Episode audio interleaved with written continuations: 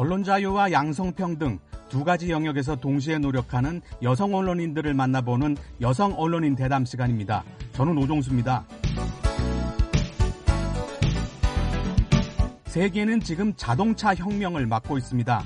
전기 자동차 생산과 판매가 급증하고 있는데요. 유명 자동차 업체 중에서도 수년 내 기름을 쓰는 내연기관 차량 생산을 중단하고 전기차만 만들겠다는 선언이 잇따르고 있습니다. 그래서 오늘은 자동차 전문 기자의 이야기를 들어보겠습니다. 비즈니스 인사이더의 엘라니스 킹 교통 담당 부편집장을 초대했습니다. 지금 바로 시작합니다. 안녕하세요. 오늘 시간 내주셔서 감사합니다. 먼저 BOA 한국어 방송 청취자들께 자기소개를 해주실까요? Yes, I am Alanis King. I am the associate editor of transportation at Business Insider, which is a fancy way of saying. 네, 저는 엘라니스 킹입니다. 자동차 전문 기자인데요. 경제 매체 비즈니스 인사이더의 교통 담당 부 편집장을 맡고 있습니다. 편집장 아래 각 산업 분야가 있고 그 책임자가 있고 또 소속 기자 그리고 전문가 필진이 있는데요. 교통 담당 부편집장은 멋지게 말하면 자동차와 교통수단에 관련된 기사를 모두 책임지는 사람입니다. 직접 기사도 꾸준히 쓰고 있고요. 자동차 전문 기자 중에 여성이 드물잖아요. 이 분야를 택한 특별한 계기가 있습니까? So when I was about 12, my mother got free tickets to a NASCAR race. And it was around the time of the recession in America in 2008.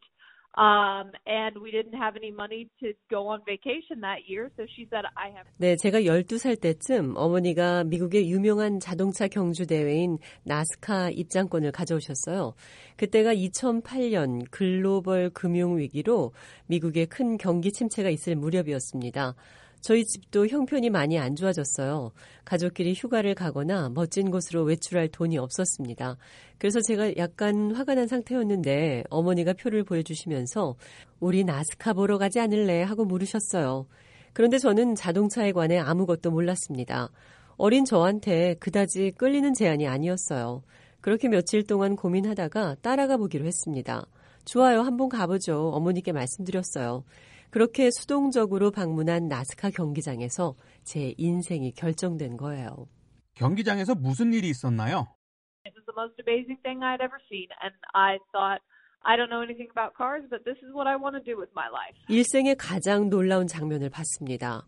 각양각색으로 화려하게 장식한 고성능 자동차들, 그것들이 뿜어내는 놀라운 속도, 그리고 웅장한 배기음, 모든 게 너무너무 멋졌습니다.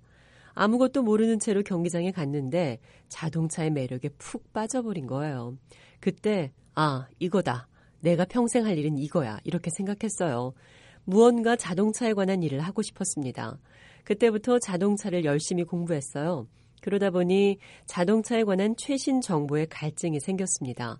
그 목마름을 충족시켜줄 방법은 최신 정보를 직접 살펴보고 대중에게 전달하는 직업, 바로 기자더라고요. 그래서 자동차 전문 기자가 된 겁니다. 미국 생활에서는 특히 자동차가 차지하는 비중이 크잖아요. 미국인들에게 자동차의 의미는 뭐라고 말할 수 있을까요? Cars mean a lot of things to a lot of different people. It depends on where you live. It depends on what age you are. It, depends on what you need to get around. So like 연령대별로, 지역별로, 또 소득 수준별로 다양한 의미를 부여합니다. 나이가 지긋하신 분들은 연식이 오래된 차를 정비 운행하는 취미를 가진 분들이 많죠. 특히 60년대, 70년대에 생산된 미국 차들은 그 시대 사회상을 고스란히 반영한 상징이자 추억이니까요. 그래서 멋진 올드카가 길에 지나가면 사람들이 고개를 돌리며 감탄합니다.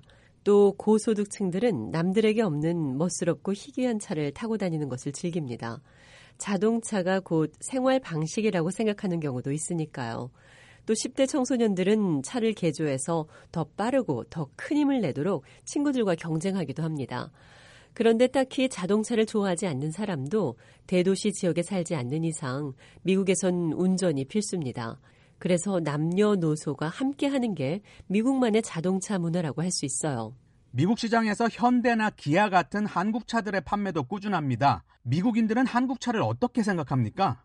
Oh, that's a great question. I like that question. I think it's been really interesting in America to see the trajectory of Korean automakers in recent years because 아, 그거 참 좋은 질문입니다. 최근 한국 차들이 미국 자동차 문화에 아주 흥미로운 변화를 주고 있거든요.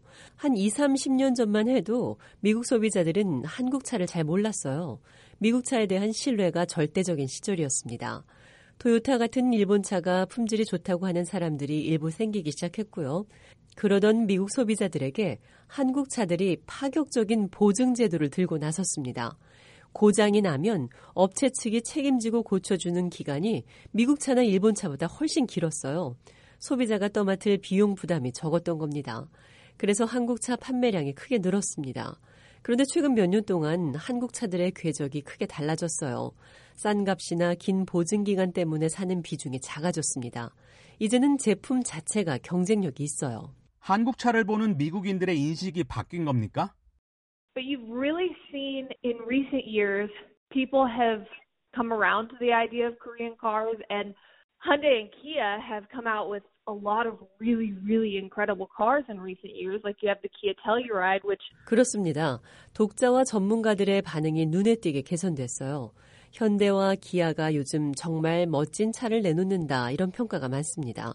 특히 기아의 텔로라이드나 스팅어 같은 차는 제가 봐도 참 잘 만들었어요. 미국이나 일본, 독일 명차에 뒤지지 않는 품질을 갖췄습니다. 저희 집 식구들도 한국 차를 탑니다. 어머니 차는 현대 제네시스, 제 차는 엘란트라요. 지금 자동차 업계의 가장 큰 화두는 전기차가 아닐까 합니다. 내연기관 엔진에서 전기 모터로 동력원이 전환되고 있잖아요. 어떻게 보십니까? we're seeing this transition in the market where you have a lot of countries and governments and California areas like that 전기차로 가는 혁명이 당초 업계 예상보다 빠르게 진행되고 있습니다. 배기가스에 관한 정부 규제가 강화되고 있어서 그렇습니다. 특히 캘리포니아주 정부가 이런 흐름에 앞장서고 있죠. 2035년이나 2040년쯤에는 내연기관차를 허용하지 않는 지역이 세계 곳곳에서 늘어날 겁니다. 전기차로 가는 흐름을 되돌릴 수는 없는 거예요. 따라서 자동차 제조업체들은 여기에 맞춰가야 합니다. 앞으로 몇 년 동안 전기차 생산과 수요가 지금보다 훨씬 더 많아질 겁니다. 조 바이든 미국 대통령은 취임 직후 연방정부 관용 차량들을 미국산 전기 자동차로 교체하겠다고 발표했습니다. 변화의 흐름을 미국이 주도하겠다는 의지로 주요 언론이 평가하는데요. 어떻게 보십니까? So automakers are starting their transition toward electrified vehicles and electric vehicles. You've seen Tesla has made EVs at least 긍정적으로 봅니다. 미국 업체들이 혁명을 주도하고 있는 가운데 정부 조치가 힘을 보탤 겁니다. 미국 자동차 회사들이 전기차 분야에서 앞서고 있잖아요. 대표적인 게 테슬라입니다. 이 회사는 처음부터 전기차만 만들었어요. 게다가 이전에 전기차 하면 떠올랐던 다소 이질적인 디자인이 아니라 정말 잘 빠진 예쁜 자동차를 내놓고 있습니다. 테슬라의 인기를 보고 또 다른 전기차 전문 생산 판매 업체들이 미국에서 속속 나오고 있습니다. 여기에 더해서 포드나 제너럴 모터스 같은 기성 자동차 업체들도 전기차 개발에 나섰잖아요. 그 결과 좋은 제품을 만들어내고 있고요. 이렇게 빠른 변화에 걸림돌은 없을까요? I would say one of the main things that's holding people back is range anxiety. People really want to be able to take a vehicle on a cross country road trip 물론 있습니다. 소비자들의 저항이 상당해요. 우선 전기차에 관해 주행거리 불안감을 가진 사람들이 많습니다. 아직은 전기 충전소가 주유소만큼 많지 않으니까요. 배터리를 완전히 충전해도 얼마 주행하지 못한다는 걱정을 하게 됩니다. 특히 기온에 따라 배터리 효율이 불안정할 수 있고 차내에서 전자장비를 많이 사용하면 배터리가 금방 닳는다는 우려가 있어요. 게다가 미국에서는 전기차에 대해 심리적인 거부감도 무시 못할 만큼 존재합니다. 전기차에 대한 심리적 거부감은 어떤 겁니까? what you have in America right now is you have a culture that is obsessed with trucks and SUVs. People love SUVs. and a lot of SUVs right now are powered by gas. 미국인들은 큰 차, 큰 트럭, 큰 SUV에 몰두하는 경향이 있어요. 미국은 땅도 넓고 기름값도 싸니까요. 굳이 전기차를 타야 할 필요를 못 느낍니다. 이런 소비자들의 불안과 저항, 거부감을 해소하려면 전기차를 더 자연스럽게 받아들일 만한 기술 개발과 홍보, 그리고 차종 다양화가 필요합니다. 기술 개발은 업계의 몫이고 전기차의 장점과 환경 보호 효과에 관한 홍보는 정부 당국이 함께 노력할 사항입니다. 그동안 자동차 전문 기자로 활동하면서 가장 좋았던 일은 뭔가요? A couple of my wow moments were covering Formula One for the first time, so going to a Formula One race and like getting approved for the credentials, which is really hard. 포뮬러 1의 첫 취재 자격을 얻었을 때가 가장 기억에 남습니다. F1은 세계 최고 권위의 자동차 경주 대회일 뿐만 아니라 유력 자동차 업체들이 최신 기술을 시험하는 공간이거든요. 그래서 아무나 현장을 취재할 수 없습니다. 제가 자동차 보도의 능력을 인정받아서 F1 취재 기자단에 이름을 올렸을 때 정말 기분이 좋았어요. 그럼 기자 생활을 통틀어 가장 아끼는 기사는 어떤 겁니까? I don't know that I have a particular favorite, but I always count my best stories and pretty much really deep analysis on a situation from an expert standpoint. Like if I don't 음, 특정 기사를 하나만 꼽기는 어렵고요. 어떤 주제에 관해서 전문가들의 식견을 잘 끌어내서 종합적으로 분석하는 기사를 쓸 때 보람을 느낍니다. 작년에 그런 기사를 많이 썼는데요. 코로나 사태 이후 연방 우정국이 인력과 장비 운용 지침을 바꿨어요. 그 과정에서 집배원들이 타는 차량 운행을 축소했습니다. 그 부분을 상세히 보도해서 좋은 평가를 받았고요. 또 미국 대다수 스포츠 리그가 중단됐는데 나스카 자동차 경주가 가장 먼저 경기를 재개했습니다. 이 얘기도 제가 단독으로 심층 보도했어요. 또 방역 수칙 관련해서 나스카 주변에서 어떤 일이 허용되고 금지되는지 전문가들의 이야기를 들어서 자세히 썼습니다. 독자들이 많이 칭찬해 주셨어요. 언론계에서 활동하면서 가장 힘들었던 일은 뭡니까? there are always those little moments where like people get me mixed up with other women I work with and we don't look anything alike and you have stuff like that um just like little disrespect that's really 아, 순간순간 어려운 일들이 계속 있어요. 저를 비롯한 여성들은 제대로 존중해주지 않는 분위기가 세거든요. 이 분야에 오래 있었는데도 그런 걸 계속 경험합니다. 자동차 업계는 특히 남성이 많다 보니 그렇겠군요. So I got into this industry because I actually had a professor who knew my first boss.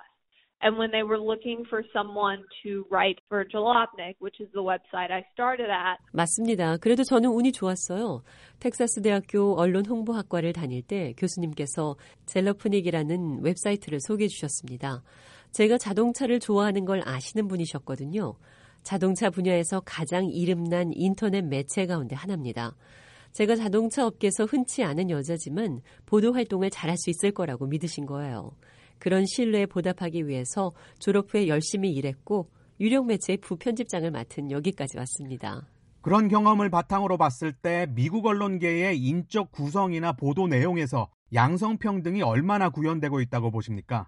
So, you know, at places in newsrooms I've worked in, um, we've typically had a lot of women in the newsroom, like a a decent chunk, about half. 일단 저희 편집국 내부 구성원들을 보면 여성이 생각보다 많아요. 남녀 성별 비율이 어림잡아 절반씩입니다. 과거보다 여성의 사회 진출이 활발해진 것을 확실하게 알 수 있습니다. 하지만 보직 간부를 비롯한 고위 직책을 살펴보면 얘기가 달라요. 여성의 비율이 현격히 떨어집니다. 전체 비중은 반반인데 높은 사람은 남성이 훨씬 많다? 이건 말이 안 되죠. 그러니까 간부급의 여성들이 더 많아져야 한다는 말이군요. Even if you have a newsroom that's 50-50 split, like 50% men, 50% women, you need to look at your leadership breakdown, not just your lower level positions. Like 내 조직의 전체 인원이 남녀 50대 50이라고 해서 균형이 맞는다고 착각하면 안 됩니다. 중요 의사 결정권을 가진 위치에 양성을 동등하게 진출시키는 노력이 아직도 많이 필요해요. 보도 내용도 마찬가지입니다. 남성들이 좋아하는 차종이 있는가 하면 여성들에게 인기 높은 차종도 있습니다. 그런데 지금 자동차 관련 매체들의 보도 내용은 남성 취향에 쏠려 있어요. 이걸 바로잡아야 소비자들의 성향이 올바르게 반영될 것이고 결국 자동차 업계 전반의 발전으로도 이어진다고 생각합니다. 이제 언론 자유 이야기를 해보죠. 미국 사회의 언론 자유도를 10점 만점으로 평가한다면 몇 점이나 주시겠습니까? And I don't know that I can assign a number because there are so many factors at play. Like, obviously, when you talk about press freedom, you talk about press freedom in terms of the government, press freedom in terms of private parties and things like that. 음, 숫자 하나를 집어내서 점수를 매기긴 좀 어렵습니다. 언론 자유를 얘기하려면 여러 요인들을 평가해야 하기 때문인데요. 정부의 정책, 그리고 민간 분야의 여론 형성 과정, 이 두 가지 측면을 포괄적으로 봐야 합니다. 저는 업계를 취재해 왔으니까 민간 분야를 살펴본 경험을 말씀드릴게요. 자동차 관련 매체에는 기사인지 광고인지 잘 구분이 안 되는 내용이 지면을 차지할 때가 많습니다. 기업 측과 매체 측이 협력하는 이런 내용물들이 불법은 아닙니다만 너무 많아지면 시장 질서를 왜곡한다고 봅니다. 자금력이 강한 업체가 자기 제품에 대해 유리한 여론을 만들고 더 실적을 올리기 때문이죠. 기술력은 있지만 자금이 모자란 업체는 거기서 뒤처지고 결국 품질이 아니라 홍보에서 승부가 좌우되는 겁니다.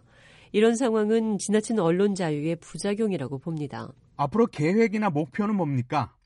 I try to help make car culture better. Obviously, car culture is it needs a lot of work. Like you said, it's very male dominated. It's 자동차 문화를 더 좋은 방향으로 바꿔나가는데 도움이 되는 기자로 남고 싶습니다. 아까 얘기한 대로 자동차는 미국에서 남녀 모두에게 지대한 영향을 미치는 물건이거든요.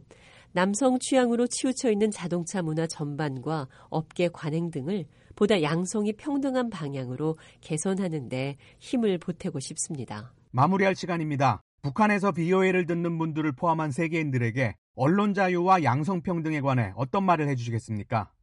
we have a long way to go in both categories and the way we do that is we make our leadership more diverse. 언론 자유와 양성평등 두 가지 사안 모두 아직 세계적으로 갈 길이 멉니다. 특히 양성평등을 실현하려면 지도층의 다양성을 부여해야 합니다. 각 나라와 사회를 이끄는 사람들 가운데 여성의 비중을 높여야 합니다. 미국 부통령이 여성이고 독일 총리가 여성이지만 주요 국가 지도자들은 여전히 남성 일색입니다. 인구의 절반이 여성인데도 말이죠. 지역 사회에서, 일터에서, 그리고 국가에서 지도층에 여성이 더 많이 진출하도록 관심을 기울여 주시길 바랍니다. 언론 자유와 양성평등 두 가지 영역에서 동시에 노력하는 여성 언론인들을 만나보는 여성 언론인 대담. 오늘은 엘라니스 킹 자동차 전문 기자와 이야기 나눴습니다. 지금까지 오동수였습니다.